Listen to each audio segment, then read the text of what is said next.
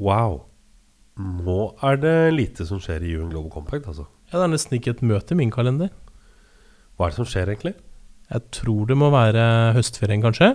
Eh, men jeg må jo si da at det, det var liksom Jeg fikk sånn eh, déjà vu tilbake til eh, første uka av pandemien, hvor det plutselig var helt tomt i kalenderen av møter.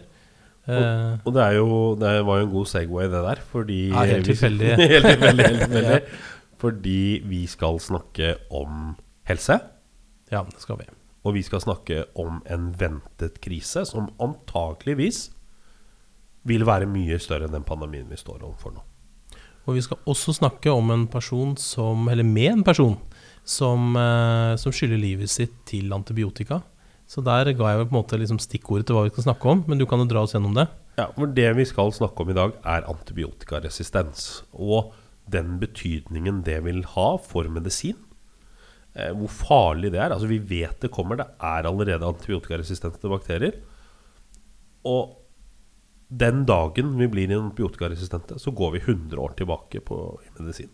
Ja, ikke sant Så da blir spørsmålet hvordan kan vi løse den her? Hvordan kan UN Global Compact, hvordan kan det norske samfunnet, hvordan kan norske forbrukere, hvordan kan norske staten gå inn og hjelpe til med dette her? For utfordringen er ikke det at det ikke fins alternativer. Utfordringen er at det er ikke lønnsomt å utvikle disse ideene ennå. Det var en boom på investeringer i nye oppstartsbedrifter eh, på å finne nye løsninger til, på antibiotika, altså nye typer antibiotika. Men det er klart at når du har et produkt som i det øyeblikket du begynner å bruke det, er det ubrukelig. Da kan ikke, bør ikke vi avsløre altfor mye om hva bakgrunnen er til dette, for det er litt spennende. Det får du høre litt mer om i selve podkasten. Dette med, eh, med liksom Hvorfor blir det ubrukelig? Hvorfor lønner det seg ikke å lage eh, antibiotika i nye former? Det skulle man jo tro at alle trenger, så det syns jeg er en av de spennende tingene som kommer.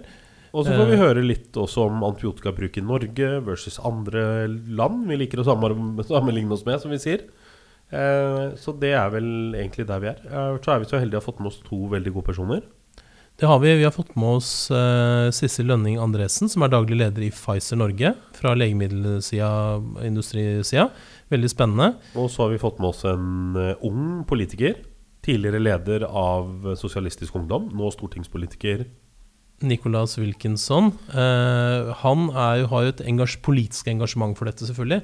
Men han har også selv, som dere vil få høre i podkasten, gått gjennom en ganske kraftig utfordring med egen helse. Som ikke hadde vært mulig å gjøre noe med hvis ikke det var for den antibiotikaen som han da fikk i, i lengre perioder. Så da er det vel egentlig bare å sette i gang, da.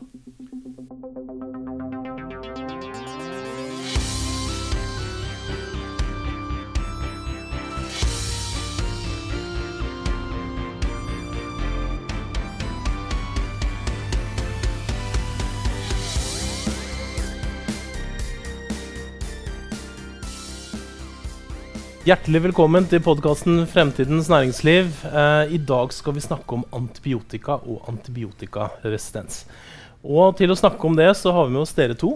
Eh, vi skal jo ha en litt sånn hyggelig eh, kaffestund her nå rundt bordet. Eh, kanskje du kan ordne litt kaffe for oss, ja. Eh, ja. Niklas. Det var dette med å ikke ta på tingene til hverandre, da. Men, ja. men Nicolas Wilkinson er stortingsrepresentant fra SV i helse- og omsorgskomiteen. Eh, og har en personlig historie å fortelle knytta til dette, men det skal du få komme tilbake til eh, sjøl. Og så har vi Sissel Lønning Andresen. Du er daglig leder i Pfizer Norge, eh, som er medlem i Global Compact. Og jeg er da eh, Kim Gabrielli og leder for eh, UN Global Compact her i Norge. Vi har eh, holdt på i elleve måneder eh, og opplevd opplever veldig stor interesse for alt som har med bærekraft å gjøre. Og mm. pandemien har jo med all tydelighet, tydelighet vist at uh, bærekraft handler om mye mer enn klima. Selv om det selvfølgelig en syk planet uh, hjelper oss ikke videre. Men, uh, men, i dag så skal vi da snakke om antibiotika. Og jeg har lyst til å begynne med deg, Niklas.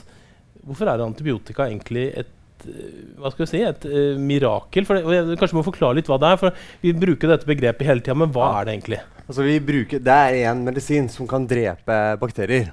Og det er viktig. Vi trenger gode bakterier hele tiden, selvfølgelig.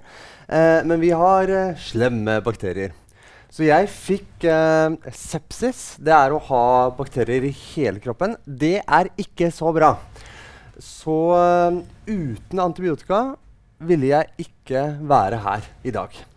Så jeg var i koma, og det var eh, Og jeg mistet hele språket mitt igjen. Så nå Jeg kan snakke med dere, men jeg er i rehabilitering. Jeg jobber med logopeder. Fordi bakterier kan ødelegge hele kroppen min.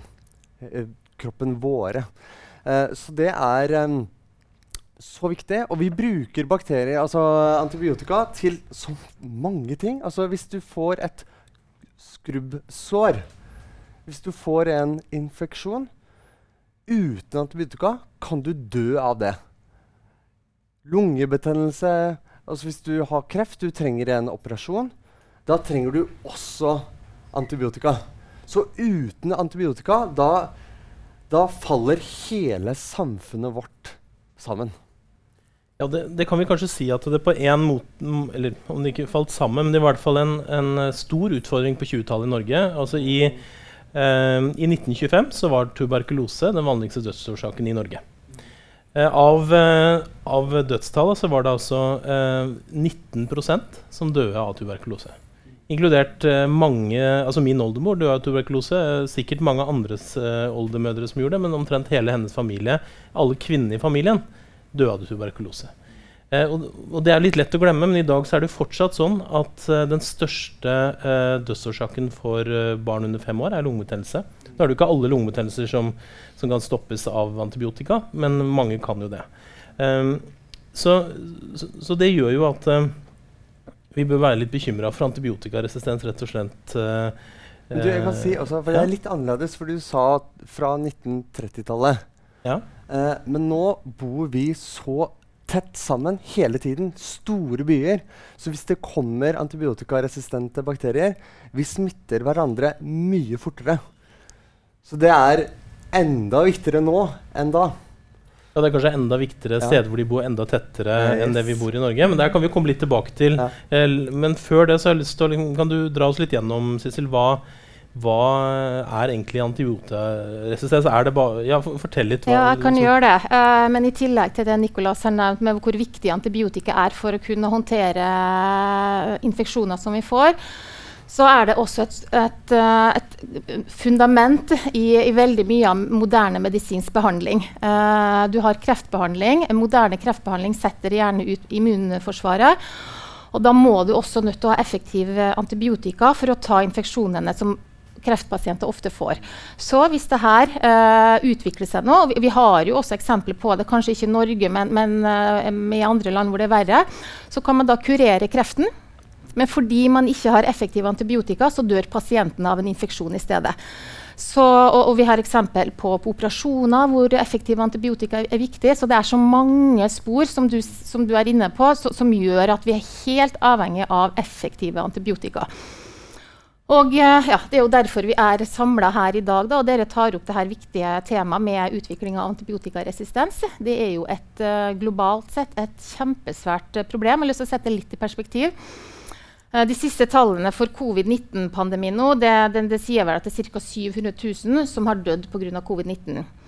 Hvert år så tar antibiotikaresistens livet av 700 000 eh, pasienter globalt sett. Så man kan si altså hvert år så har man en covid-19-epidemi som da eh, er forårsaka av at vi har antibiotikaresistens. Og anti antibiotikaresistens, eller vi kan kalle det også AMR, eh, det, er, det klarer vi ikke å bekjempe fordi så lenge vi må forholde oss til evolusjon, så vil bakterier hele tida kjempe mot antibiotika fordi de ser på det som en fiende. Men det vi kan gjøre, er å kontrollere det. Og vi kan kontrollere både omfanget av det og hvor fort det, det skjer. Uh, og AMR det, det, utvikler seg da fordi man bruker antibiotika. Uh, og jo mer man bruker antibiotika, jo mer antibiotikaresistens får man. Og... Uh, Grunnen til at vi er der i dag, er jo Vi kan jo starte igjen med, på, med penicillin og, og hvor, hvordan det var en mirakelmedisin når det kom på, på 20-30-40-tallet. Uh, eh, tidligere farlige, dødelige sykdommer kunne jo da kureres. Uh, så det har vært en vidundermedisin.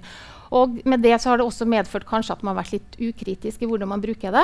Mm, man har kanskje brukt det for ofte. Man, har, man ser i dag også så brukes det i stor grad uh, feil. Man bruker det på virusinfeksjoner. Og landbruket mye. Ikke minst landbruket, som er en veldig ja, men jeg, jeg, lurer litt på, fordi sant, Nå snakker dere om de som får for mye antibiotika. Mm. Eller feil antibiotika. Eller. Men det er jo også sånn at uh, i 2018 så er det fortsatt 1,5 millioner som døde av tuberkulose. Mm. Klarer vi ikke å få antibiotikaen ut til folk? Nei. Hva, hva er grunnen til det? Det er uh, pengene som uh, styrer hele verden mye. og det er Norge og USA har penger, vi kan kjøpe det. Men det er veldig vanskelig for mange av disse landene som ikke har så mye penger. De får det ikke. Og det er mange av disse landene også som har brukt veldig mye penicillin. Og da er det mye antibiotikaresistens. Så det er, uh, og da er det dyrere å kjøpe de bredspektre antibiotika, altså de sterkeste antibiotika. De er mye dyrere enn penicillin. Så hvis de ikke kan bruke penicillin, for bakterien er helt immun, da er det enda dyrere å få disse antibiotikamidlene. Hvis vi liksom virkelig liksom setter det på spissen, så er det litt sånn at um, det er liksom bedre å, Hvis du har en infeksjon, er det nesten bedre å være en ku i Europa enn å være uh, i et fattig land i Afrika? Er det eh, liksom det, Eller er det, å gå for drastisk? Ja. Ja, men når man er inne på tuberkulose, da, så er det jo, det er jo selvfølgelig en sammensatt pro problematikk. Og de landene faktisk som sliter mest med, med, med multiresistent tuberkulose, er, er Kina, India og Russland. Og tilgang til effektive legemidler er absolutt en, en del av dette her. Men, men igjen, eh, hvis du ser på hva WHO da anbefaler for hvordan man skal få bukt med det nye, nye store globale problemet med med antibiotikaresistent tuberkulose, så anbefaler han fire ting. Det er å få riktig eh, behandling ved første behandling. og Der kommer selvfølgelig tilgang til antibiotika inn. Uh, de, de uh, peker på at man må være flinkere til å diagnostisere det, så man på en måte treffer riktig uh, og behandler riktig. Og så er det det med å ha bedre kontroll på smittespredning. Uh, inne på det med å bo tett. Uh, store smittespredning i fengsel i Russland f.eks., hvor man bor tett. Og det siste er da at man også får tilgang til uh, god annenlinjebehandling. Altså der hvor, da, type, ja, hvor man har resistente bakterier, og får tilgang til den type behandling. Det er veldig viktig du sa det også, å diagnostisere. Fordi når jeg var på sykehus, det tok litt tid, fordi de trengte å se hvilke bakterier jeg hadde i kroppen min for å finne hvilke antibiotika jeg burde ha hatt. Så det tar tid også, men da var det viktigere. Fordi hvis du bruker feil antibiotika, da dør du også. Fordi det er flere bakterier som er immune. Så det er viktig å finne hvilke antibiotika som virker best for denne bakterien. Hvordan man finner ut det? Masse tester, eller hvordan er det de Ja, de må gro bakterien. Eh, og det er mer forskning nå i Tyskland, nei, eh, Skottland og USA at du, de prøver å få en maskin som kan dyrke bakterien veldig fort. For det, det tar tid, altså, selvfølgelig. Hvis du skal dyrke bakterier, det kan ta flere dager. Eh, hvis du har sepsis, da dør du mye fortere. Så da trenger vi mer forskning også for å vite hvilke bakterier som treffer Hvilke antibiotika som treffer best for disse bakteriene. Dette er jo, men, uh, En av mine kollegaer sa i dag at det er som en, en, som en slags togkollisjon eh, i sakte film. Det er litt som klimakrisen. ikke sant? Det er litt mm. vanskelig å på en måte ta det på alvor før, eh, ja, før det liksom virkelig slår til. da. Mm. Eh, kan du, kanskje vi skal snakke litt om det med hvordan resistensen på en måte brer om seg. For Du var litt inne på, på landbruket. Vi har snakka litt, litt, om overforbruk. Men hva er de viktigste driverne for at dette skjer i det hele tatt? Vi bruker så mye. Altså, det er det i, som Ja, ja that's it, liksom. Ja, selvfølgelig. Ja. Altså, i, det er en krig i kroppen vår hele tiden, i hele verden. Og Krigen er så lite, altså vi kan ikke se det. Og det er virus, bakterier og antibiotika. Og det skjer hele tiden. I EU nå er det 25 000 mennesker som dør av antibiotikaresistens. Og det øker.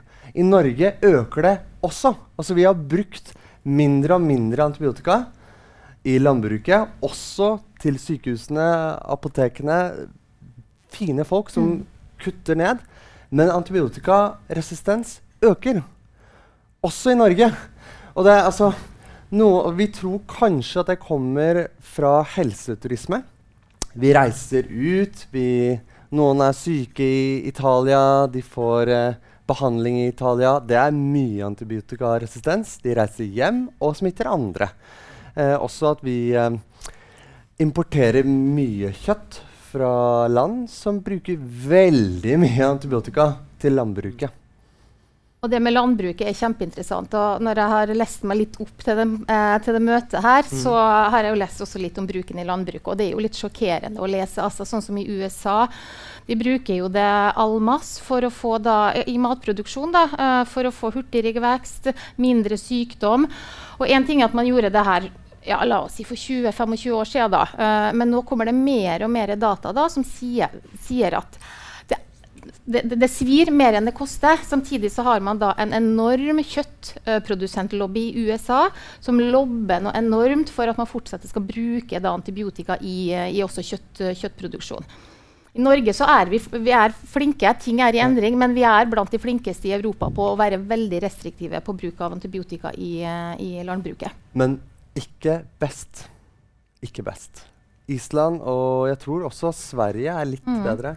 Men altså, det er, så, det er så viktig fordi zoologiske bakterier Det er uh, bakterier som bor i dyr. Altså det er forskjellige dyr. Uh, vanligvis, altså bakterier som vi har hele tiden uh, Immunforsvaret vårt kan forsvare oss vanligvis. Men hvis bakterien kommer fra dyr som har hoppet over til mennesker, vanligvis er de mye farligere. Mye farligere. Og hvis vi bruker så mye antibiotika til dyr, da er jeg enda mer eh, bekymret, for da kan få, vi kan få mer zoologiske sykdommer som er enda farligere. Og dere som sitter og hører på og ser på nå, dere lurer kanskje på om det kommer en løsning etter hvert, for det her begynner å høres litt skummelt ut. Eh, og det, det er det jo, eh, så vi skal kanskje ikke le av det. Men, men i hvert fall så, så tenker jeg at vi skal bevege oss litt over den biten. Eh, Pfizer eh, leverer selvfølgelig produkter knytta til dette, og antibiotika. Eh, og du er jo også eh, politiker, selvfølgelig, først og fremst. Så vi har, har lyst til å utfordre litt nå eh, både på Spørsmålet er det er det nok produksjon, og er det riktig eh, antibiotika ikke minst, som, eh, som blir fordelt? Og, og utfordringen dere opplever måte med eh, ny forskning. Da. Så Sissel, kan ikke du Jeg vet ikke helt hvor du vil begynne, for dette henger veldig sammen. Så jeg, jeg lar deg på en måte styre ordet litt på Ja. akkurat den, og se hva du, hva du ønsker. Ja, for Ja. Et, et stort, Når du snakker om antibiotikaresistens, så, og, man om, begynner å snakke om løsninger, så er det gjerne to uh, hovedstrategier. Det ene er stewardship, eller på bedre norsk forvaltning. Hvis man ser på antibiotika som et gode som bør forvaltes klokt, så går med produksjon av antibiotika og hvordan vi bruker det. som vi har vært inne på nå. Og så er det det andre sporet. Det er Nei, vi har ikke nok gode antibiotika som kan ta eh, nå eh, en, eh, de multiresistente bakteriene. Et kjempestort problem. Eh, og eh, hvordan kan man da få mer forskning innafor å få flere av de her antibiotikaene? Eh, vi har mange i dag som, som virker godt. Eh, vi ønsker jo da å, å starte på en måte Når du, du har en infeksjon, så ønsker man gjerne å bruke de smalspektra. De har vært lenge på markedet, type penicillin, og de er rimelige. Smal, Smalspektra. men nå må du hjelpe oss litt. Ja. Da har du eh, at, at de virker mot få bakterier. Og så er vi da inne på det med diagnose. Hvis du har en alvorlig sepsis foran deg, eh, og pasienten kan dø, skal du da vente på å dyrke frem og finne ut hvilke bakterier er det, så kan du liksom da måltreffe med en smalspektra antibiotika, eller skal du da kjøre bredt fordi det En- står om liv? altså og bredspektra, da tar det flere bakterier. Og da er den sikkert er det en dyreproduksjon, da, eller hvis den er bredspektra, eller? Uh, det det er vel ikke hvor, hvor, hvor dyre de er i produksjon. Det er kanskje ikke vært sånn fra vårt ståsted det som er den største utfordringa. Utfordringa er vel gjerne at det å forske frem nye antibiotika uh, Den nåværende markedsmodellen vi har for å forske frem legemiddel i dag, antibiotika treffer ikke godt der. For grunnproblemet er at uh, okay, hvis Pfizer da, for å ta det eksempelet, hvis vi nå skal investere og forske frem et, et nytt antibiotika, og vi er så heldige at vi, vi klarer det, så vil alle også Pfizer, at det skal plasseres på hylla. For det skal vi ha som en forsikring den dagen vi trenger det. Det er det dere kaller for insentivutfordringen, tror jeg. Altså det, at det er, ikke, det er ikke nok insentiv til å utvikle nye antibiotika. Nei, fordi hvis du ser på den tradisjonelle måten man utvikler legemidler på, så ja, det investeres ja, fra det offentlige og fra det private. Uh, i, mange, mm, ja, i, mange, spor, og så feiler man. Og så til slutt så er man kanskje så heldig at man da får et nytt legemiddel på, på markedet. Og da, ved at man har patent, man har beskyttet da, eh, en markedsbeskyttelse i noen år for å få lov til å selge det.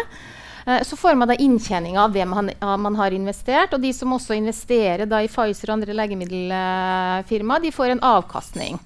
Og da eh, er jo den avkastninga gjerne henger sammen med hvor mye du selger. Sånn er det det fungerer i dag. Men for antibiotika hvor du da ikke skal selge, mm, ja, så er det et gap der. Også, hvor lenge varer typisk den type patenter? Er det noe, er liksom er det, det satt år på det, sånn at det er en utfordring, og mulighet, eller hvordan, hvordan, er det? Det kan være alt fra la oss si 6 til 12 år. Det avhenger ja. av hvor, mye, hvor lang tid man bruker på å få legemiddelet helt ut til markedet. Ja, Stortinget. Ja. Eh, hva kan dere gjøre for å, å gi altså, Dette er en utfordring selvfølgelig fordi at man skal utvikle noe man ikke skal bruke for om lang tid. Dette er jo en, mm. egentlig den samme utfordringen som denne togkoalisjonen i, i sakte ja. film. ikke sant? Hvordan, det er et markedssvikt, ja. selvfølgelig. Altså, jeg vet at uh, legemiddelselskapene tjener mer penger hvis folk bruker det hele tiden. Allergimedisiner, altså Viagra f.eks. Uh, eh, men antibiotika, også hvis du tar det, da skal du være frisk etterpå. Uh, da er det ikke så mange profitt etter det.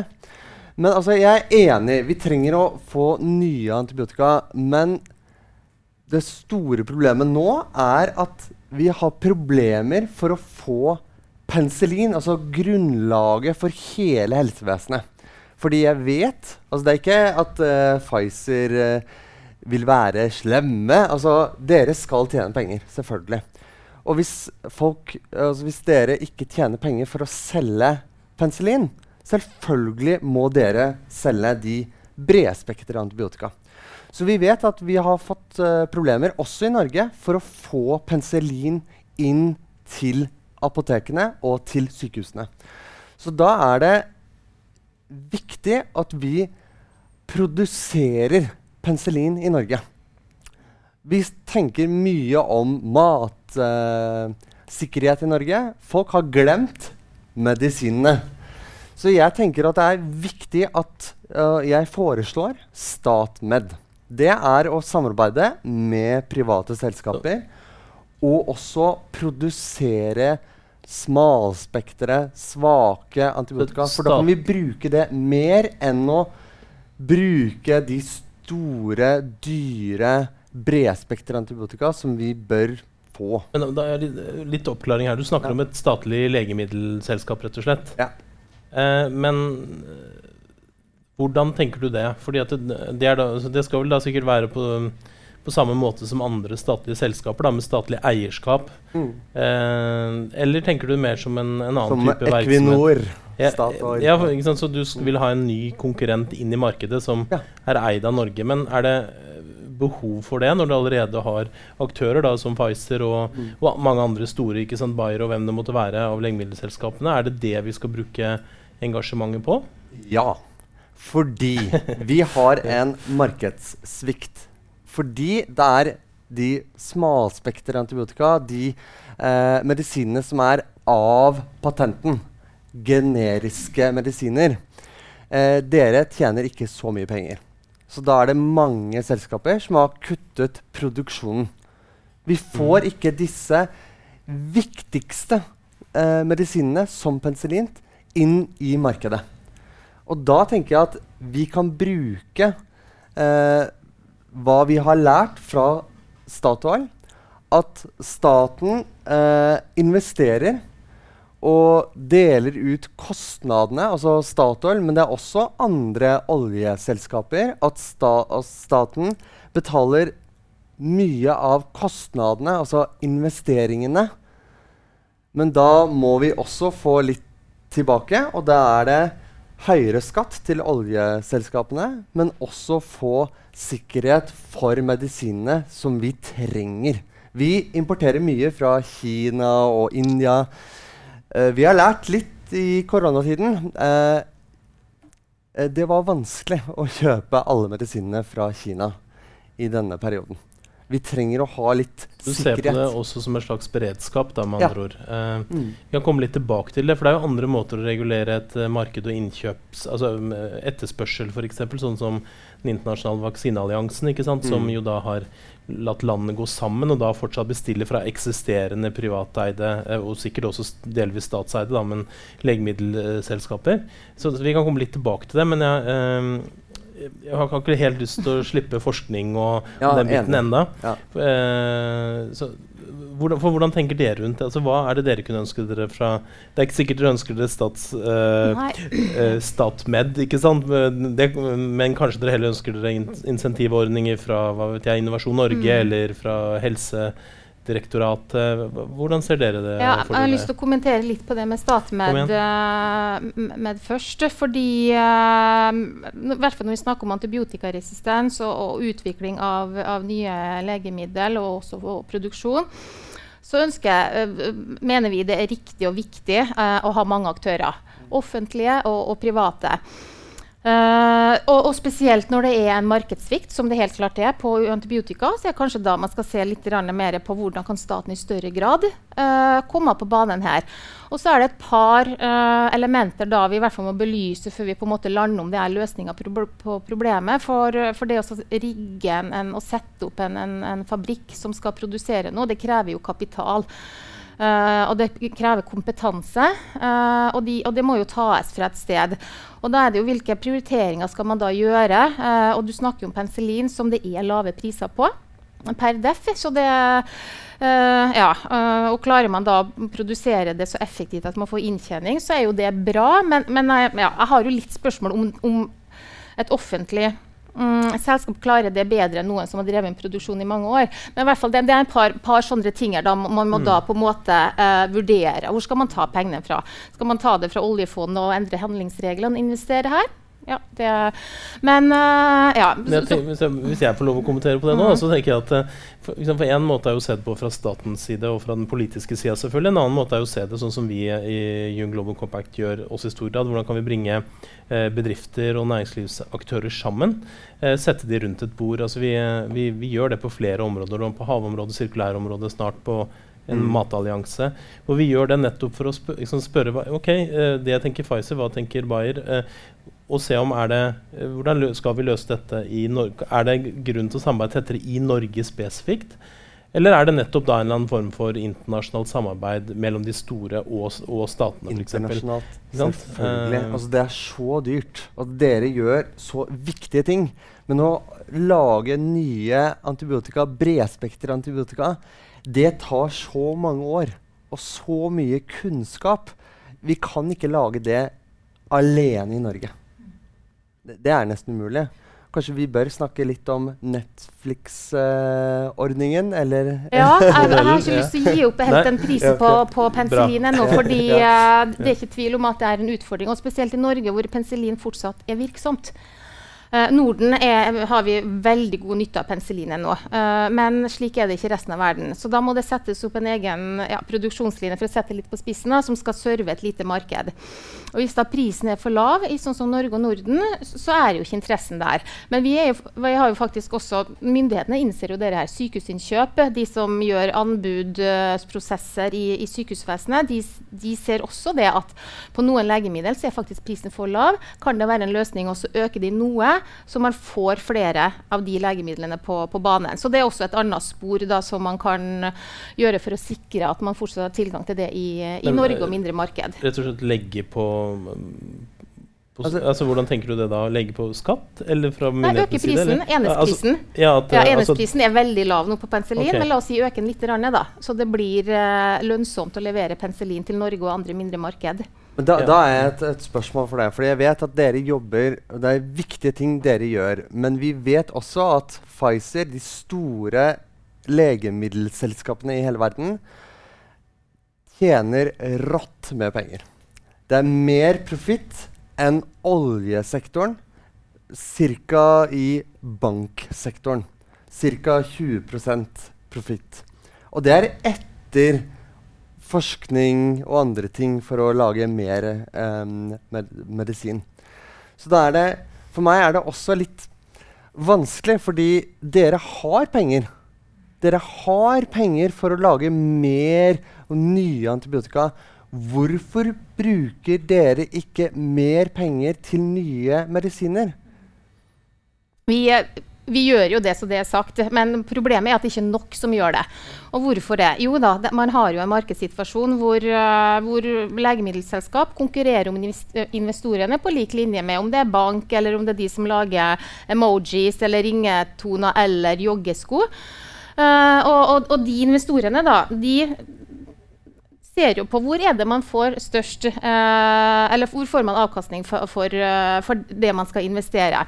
Det er det. Ja, no, no, uh, blant annet. Uh, og vi konkurrerer jo på lik linje. Og, uh, og du er jo inne på noe. Vi, jo, vi har jo et samfunnsansvar. At vi også bør ta det her samfunnsansvaret og, og, og, jobbe med utvikling av nye antibiotika. Men igjen er vi tilbake til da Hvis vi da gjør dette her, og vi får et antibiotika på markedet, så skal det settes på, på hylla. Og det er ikke noe, no, noe avkastning på den uh, investeringa. Da tror jeg hvis Pfizer og andre store legemiddelselskap fortsetter med det, så tror jeg investorene ganske fort rømmer fra legemiddelsektoren. Og der er utfordringa. Da er vi inne på hvordan kan vi se dette her.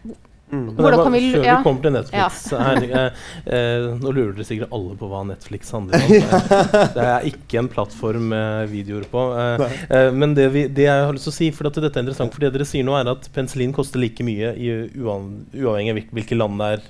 Altså mer eller mindre? Er det det dere sier? At prisen er lik i um, det er i hvert fall godt av patent, så ja. jeg tør ikke uttale meg hvordan det differensieres. Grunnen til å spørre om det er at eh, hva, hva er det altså, eh, Jeg prøver å trekke inn andre altså, Sammenligne litt med vaksiner, som jo er like viktige som antibiotika. Ikke sant? Og forebygger veldig mange av de sykdommene som man da ikke må behandle med antibiotika senere. Um, Enig. Men, men det som er interessant med den internasjonale vaksinealliansen Gavi, er jo det at de har sagt at nei, det skal ikke være samme pris i, mm. i utviklingsland eller i det som het altså lav- og mellominntektsland som i høyinntektsland. Nei, det skal være høye priser på vaksiner i vestlige land som kan betale det. Mens eh, fordi at de har gått sammen, så får de, får de større produksjon av vaksiner. Og de får ned prisen da på vegne av typisk 50 land. ikke sant? Så, så, spørsmålet blir jo da kan man gjøre en uh, omvendt uh, Gavi, sånn at man får pressa opp prisene i, i våre land. Um, og så hører jeg at du snakker om at de tjener nok penger uansett, men jeg tenker det er en litt besnærende tanke. Kunne man gjort det? Sagt at nei, vi, skal, vi, vi lager en internasjonal koalisjon, vi setter opp prisene fordi det er den eneste måten å få det kan være en av løsningene, sånn som jeg ser det. Og norske myndigheter som jeg var inne på, de ser det at prisen på penicillin den er, er, er for lav til å få en, en, si, en, bærekraftig leveranse av penicillin inn på det norske markedet. I, i visse tilfeller, som vi har sett eksempel, eksempler på. Men la oss, Jeg er sikker på at du kanskje ikke er helt enig i det.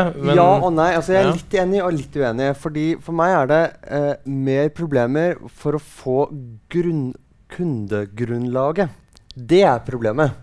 Og det er vanskelig, fordi de skal ikke bruke så mye antibiotika. Så hvis vi øker prisen Hvis ikke flere land vil uh, kjøpe mer penicillin Nå er det de nordiske landene er bedre enn de andre. Vi kjøper mer og ikke så mye bredspektra antibiotika. Uh, men hvis vi øker prisen Jeg tror ikke at andre land også vil kjøpe mer penicillin. Altså Nei, og, og, en, og, grunnen til det er jo da gjerne at du har Penicillin virker ikke i de landene. Da er vi tilbake til at uh, de er resistente mot penicillin. Så da er det andre grunner enn at prisen på penicillin som, som, bestemmer om det skal brukes eller ei. Der må de ta i bruk kanskje hardere skyss, som bre, mer bredspektra antibiotika. Det er mange som kunne bruke penicillin, men de bruker det ikke. Mm. Og det er uh, ja, veldig vanskelig de burde ha brukt mer penicillin. Og det er ja, noen mm. som trenger bredspekter antibiotika, men mange pasienter kunne bruke penicillin. Men det er ikke et marked for det. Da Hvis det øker prisen, da vil de aldri kjøpe mer penicillin. Altså Dette, vi, dette vet vi jo ikke helt svaret på, Ja. antageligvis. Eh, men det kan, altså, begge har jo her gode argumenter, så jeg tror ikke vi, får, jeg tror ikke vi finner ut av svaret på det nå. Men eh, vi kan jo snakke litt om uh, hvordan vi kan finansiere forskninga på den eh, antibiotikaen som da skal inntil videre ligge på hylla og vente til vi får behov for den. Eh, og Det er da Netflix nemlig kommer inn i bildet. Eh, nå har vi vært innom togkollisjon, og så skal vi til Netflix. Ja. Vil eh, du forklare oss litt om det, Sissel? På en enkel måte. Jeg går ut fra Det var derfor dere kalte det Netflix. Så Ja. man skulle tenke å, der husker Jo. man etter Men hvis jeg kan bare få ta et par steg tilbake og så starte litt eh, ja, eh, man, man er enig om at man har en markedssvikt. Det er et grunnleggende problem. Hvordan skal man få folk til å investere på et legemiddel eh, hvor, som ikke skal selges? Eh, også da er det jo snakk om at det er eh, ja, Kan man da løsrive salget av legemiddelet fra på en måte inntjeninga til de som har produsert det. Og Der eh, kommer jo da Netflix-varianten inn så, som én modell. Kan du gjenta det en ting? Man skal løse ut. Si det en gang til, sånn at de, de, som, vi som hører på, forstår det. Ja, eh, igjen da, da, Et legemiddelselskap som kommer med et legemiddel på, på, um, på markedet, så selger det eh, ganske mye, og så får man da inntjening. Men med antibiotika så vil man ikke selge mye, men man er avhengig av at det selskapet har inntjening likevel. Ja. Så det man snakker om, kan man da uh, betale for innovasjon i stedet for salg av legemiddelet. Det er nesten et abonnement.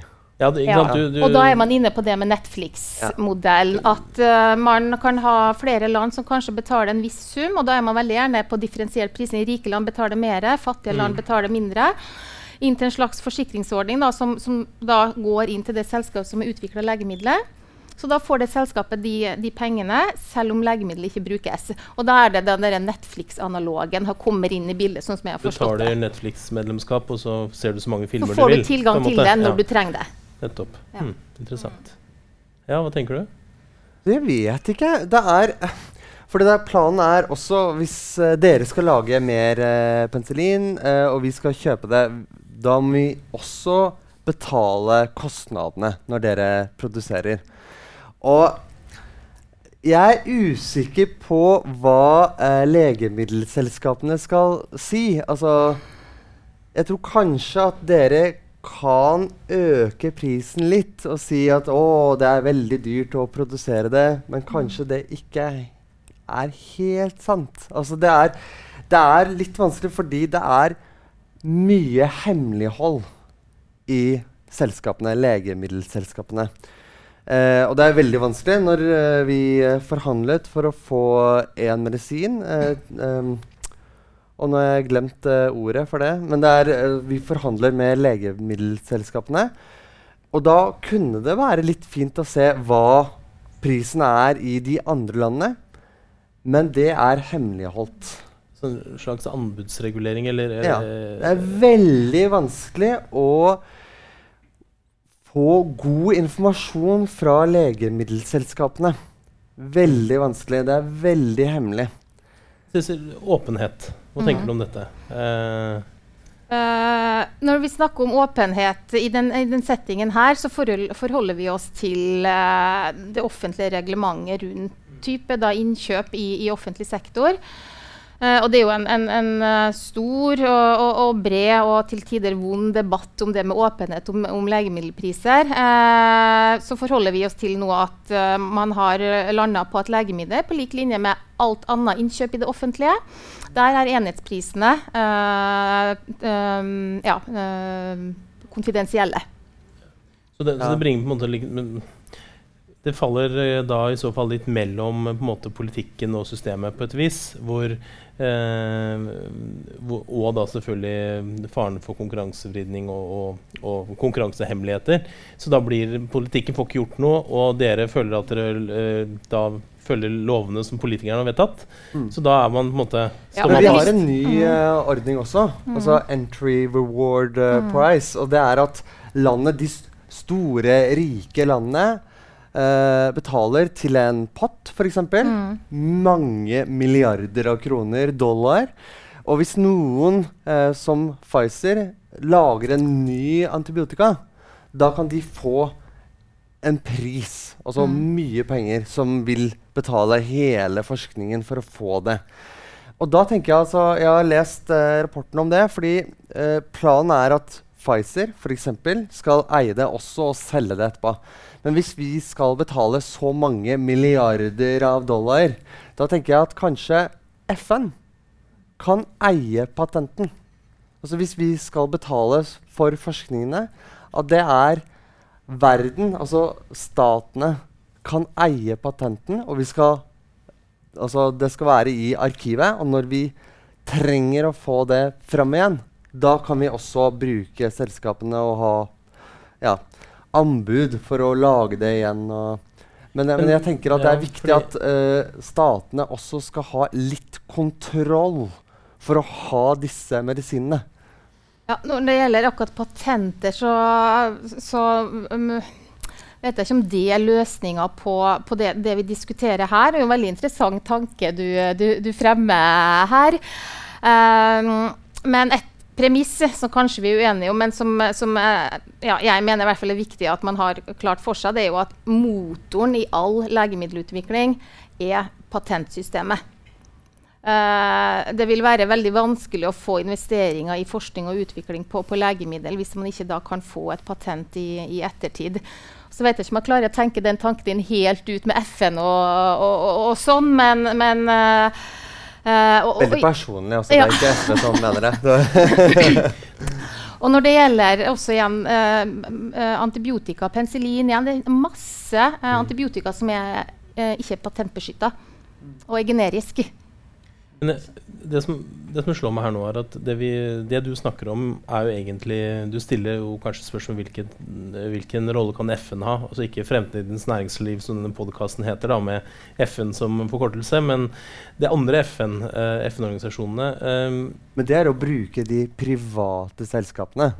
Ja, men det, det, som jeg skulle fram til, ja, var at vi kanskje vi uh, trenger en mer forpliktende internasjonalt samarbeid rundt eh, antibiotika resistens? For det eksisterer vel mm. ikke i dag? Eller hvordan ser det ut? Det, Fins det der en koalisjon, eller Dette burde være mat for SV, tenker jeg. Uh, ja. Rett inn i partiprogrammet. Jeg eh. har jobbet med landbruksministeren, fordi vi vet at uh, landbruket i EU de bruker mye antibiotika. Mm. Um, og jeg tenker at vi importerer kjøtt, melk, fra andre Altså ikke melk, men uh, ost fra andre land som bruker mye antibiotika. Da hjelper vi disse selskapene som bruker kjempemye antibiotika. Så jeg vil gjerne ha en ordning for at du, hvis du kjøper kjøtt, at det kan stå Dette kjøttstykket har Det er mye antibiotika. Kanskje ikke kjøp den. Eh, og jeg vet at EU eh, tenker på å mm. få det. Men det er vanskelig, for det er konkurranse, selvfølgelig. Eh, Italia, Spania, de er eh, litt imot, selvfølgelig.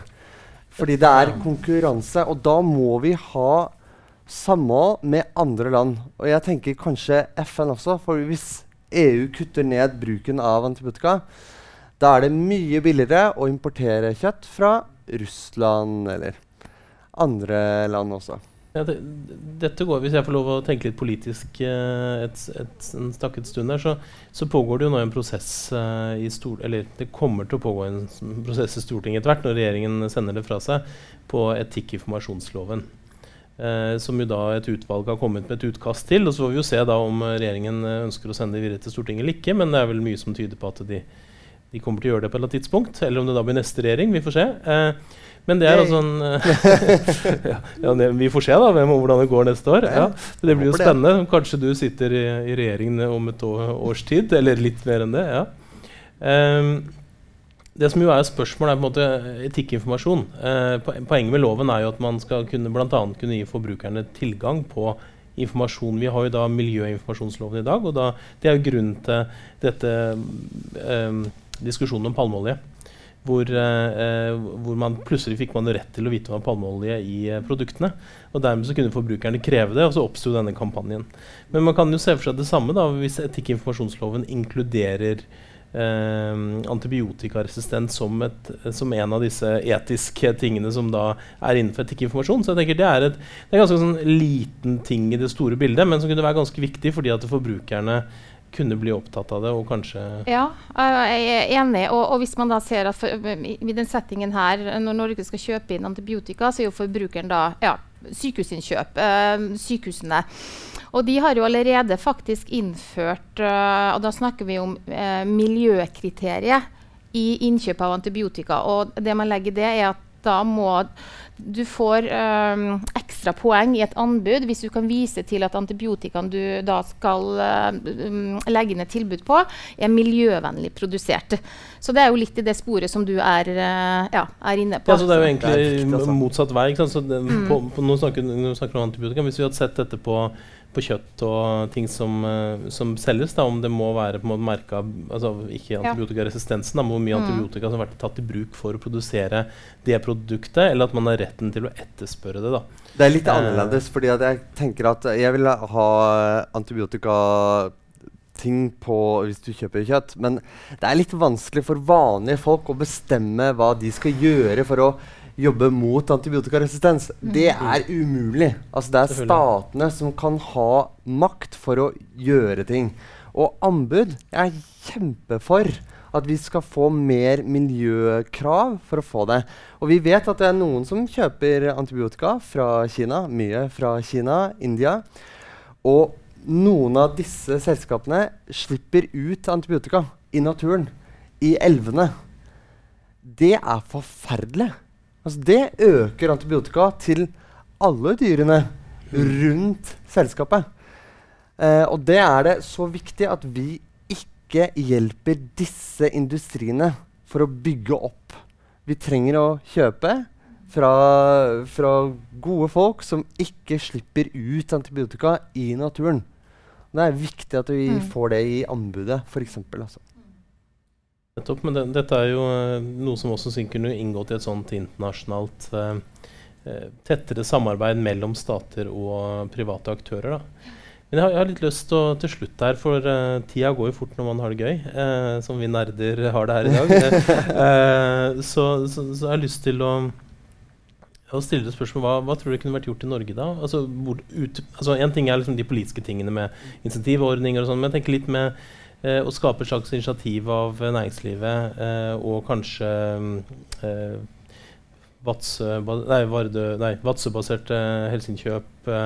Hva, kunne vi satt de sammen for å få den diskusjonen litt sånn, være litt mer åpne da, om liksom, hva er det vi faktisk kan få til? For nå er det jo sånn at eh, staten eller Stortinget vedtar den lover, eller, eller departementet eller direktoratet kom med en forskrift, og så følger jo næringen på en måte det. ikke sant? Eh, så, så må det jo nødvendigvis være. Men så er jo spørsmålet kunne vi satt eh, Pfizer, Bayer, eh, andre sammen med andre aktører som kan se på dette. Hvor, øh, kan vi være, gjøre noe sammen? Eh, det har jeg litt lyst til å spørre Men om. Men dialog er jo alltid bra. Mm. Eh, og, og det å, å samle seg eh, sammen for å, å, å se på dette her vi, En ting er på en måte hva vi kan gjøre i Norge og fra et næringsmessig perspektiv, men det her problemet igjen, det er så stort altså, at det, det må globalt, internasjonalt samarbeid til. Og så tror jeg en ting til. Det må politisk lederskap til for å vise at man tar det her på største alvor. Vi er tilbake til igjen at det er en katastrofetid vi eventuelt går inn i hvis det her får fortsette å rulle og, og, og gå. Norge gjør mye riktig, absolutt. Men det å ha politikere som snakker om det, så man får opp bevisstheten på at det her er et problem, at der har vi fortsatt en, en, en jobb å, å, å gjøre. Før man da får da, ja, næringsliv og andre til å fatte interesse på hvorfor det her er, er viktig. Så jeg ville ha starta med det dialoget og så få opp bevisstheten rundt hvor stort problemet er. Det betyr jo egentlig at Niklas burde få spørsmålet da, hvis du ble helseminister da, i en uh, rød-grønn regjering av et eller annet, slag. Uh, hva hadde du gjort da? Og det er mange bemanningsnorm, flere sykepleiere, helsepersonell Men hvis Ja, vi skal snakke om eh, dette, ja. ja, altså antibiotikaresistens Jeg tenker at noen ganger at jeg er veldig lei meg at jeg har mistet språket mitt. Men jeg tenker at jeg har lært veldig mye. At jeg skal jobbe dag og natt mot antibiotikaresistens. Fordi jeg lever. Jeg er så heldig. Og jeg håper at alle de andre som kan få sepsis, de som får kreft, de som får et sår som er eh, så mye antibiotika i det, at jeg skal hjelpe dem for å leve. Og da er det flere ting som vi bør gjøre. Jeg tenker, jeg sa det litt før også, bruke eh, kunnskapen fra Statoil. At staten kan gå inn og eh, betale noen av kostnadene, investeringene. Altså når i, eh, i havet altså Vi betaler mye når de skal reise rundt og finne oljebrønner. Staten betaler veldig mye. Så kanskje staten kan betale mye av investeringene for å få nye industrier i Norge som lager medisiner som penicillin. Da må vi også få litt uh, skattefritak inntil produktet blir lagd, er det det du sier? Litt Eh, som jeg vet ikke ikke ja. hvilke løsninger vi skal ha, men jeg tenker kanskje å bruke det og, og hjelpe med investeringene. Men da må vi også få litt uh, goder etterpå. Eh, sikkerhet for å få penicillin og andre medisiner vi trenger. Og også kanskje mer skatt for profitten. Fordi vi vet at eh, selskapene, legemiddelselskapene tjener eh, veldig mye penger. Eh, men vi trenger kunnskapen og de folkene som har, kan lage medisiner. Vi trenger å samarbeide. Så det er viktig. Den andre er StatMed, som jeg sa. Eh, det er markedssvikt. Eh, og hvis dere ikke tjener penger, f.eks. penicillin og andre medisiner, da kan vi også produsere det i Norge for å få sikkerhet. Penicillin er så viktig for nesten alt. Og da trenger vi sikkerhet for folket i Norge også. Det ble dine siste ord. Nå skal du få lov å få en sluttappell, du òg, ja, Sissel. Eh, takk, Kim. Uh, ja, uh, jeg syns ikke vi skal være så redde for at uh, legemiddelindustrien tjener penger. Uh, vi bidrar med enormt mange vikt, livsviktige legemidler som, som redder millioner av menneskeliv globalt eh, over. Enig. Eh, så, so, so, so, ja, uh, så er det sagt. Uh, det jeg har lyst, lyst til, at hvert fall eh, hvis det sitter no, ja, flere politikere og, og, og får med seg dette her, er også å ha det på agendaen. Være litt nysgjerrige på det med, med nye insentivordninger for utvikling av uh, legemidler. England uh, prøver de ut en, en ordning. Sverige prøver de ut en ordning. Uh, vær åpen og ikke se på en måte hindringer på Vi, vi kan godt se all, hind, masse hindringer med de nye modellene. Vi snakker om Netflix og Market Entry og sånn, men vær litt åpen til sinns. For det problemet her det trenger nye løsninger som vi ikke har tatt i bruk før. og Da må vi sette oss sammen og, og se på hvordan vi får, får, får det til. Være kreativ, og også være litt open-minded, da, for å avslutte med et godt norsk uh, ord. Da sier jeg tusen hjertelig takk til dere, og selvfølgelig tusen takk til alle dere som er der ute og som har fulgt med oss nå den siste, siste timen. Vi kommer tilbake med flere episoder av uh, Fremtidens næringsliv, uh, UN Global Compact sin uh, podkast. Mitt navn er Kim Gabrielli, og jeg er daglig leder i UN Global Compact Norge. Takk for nå.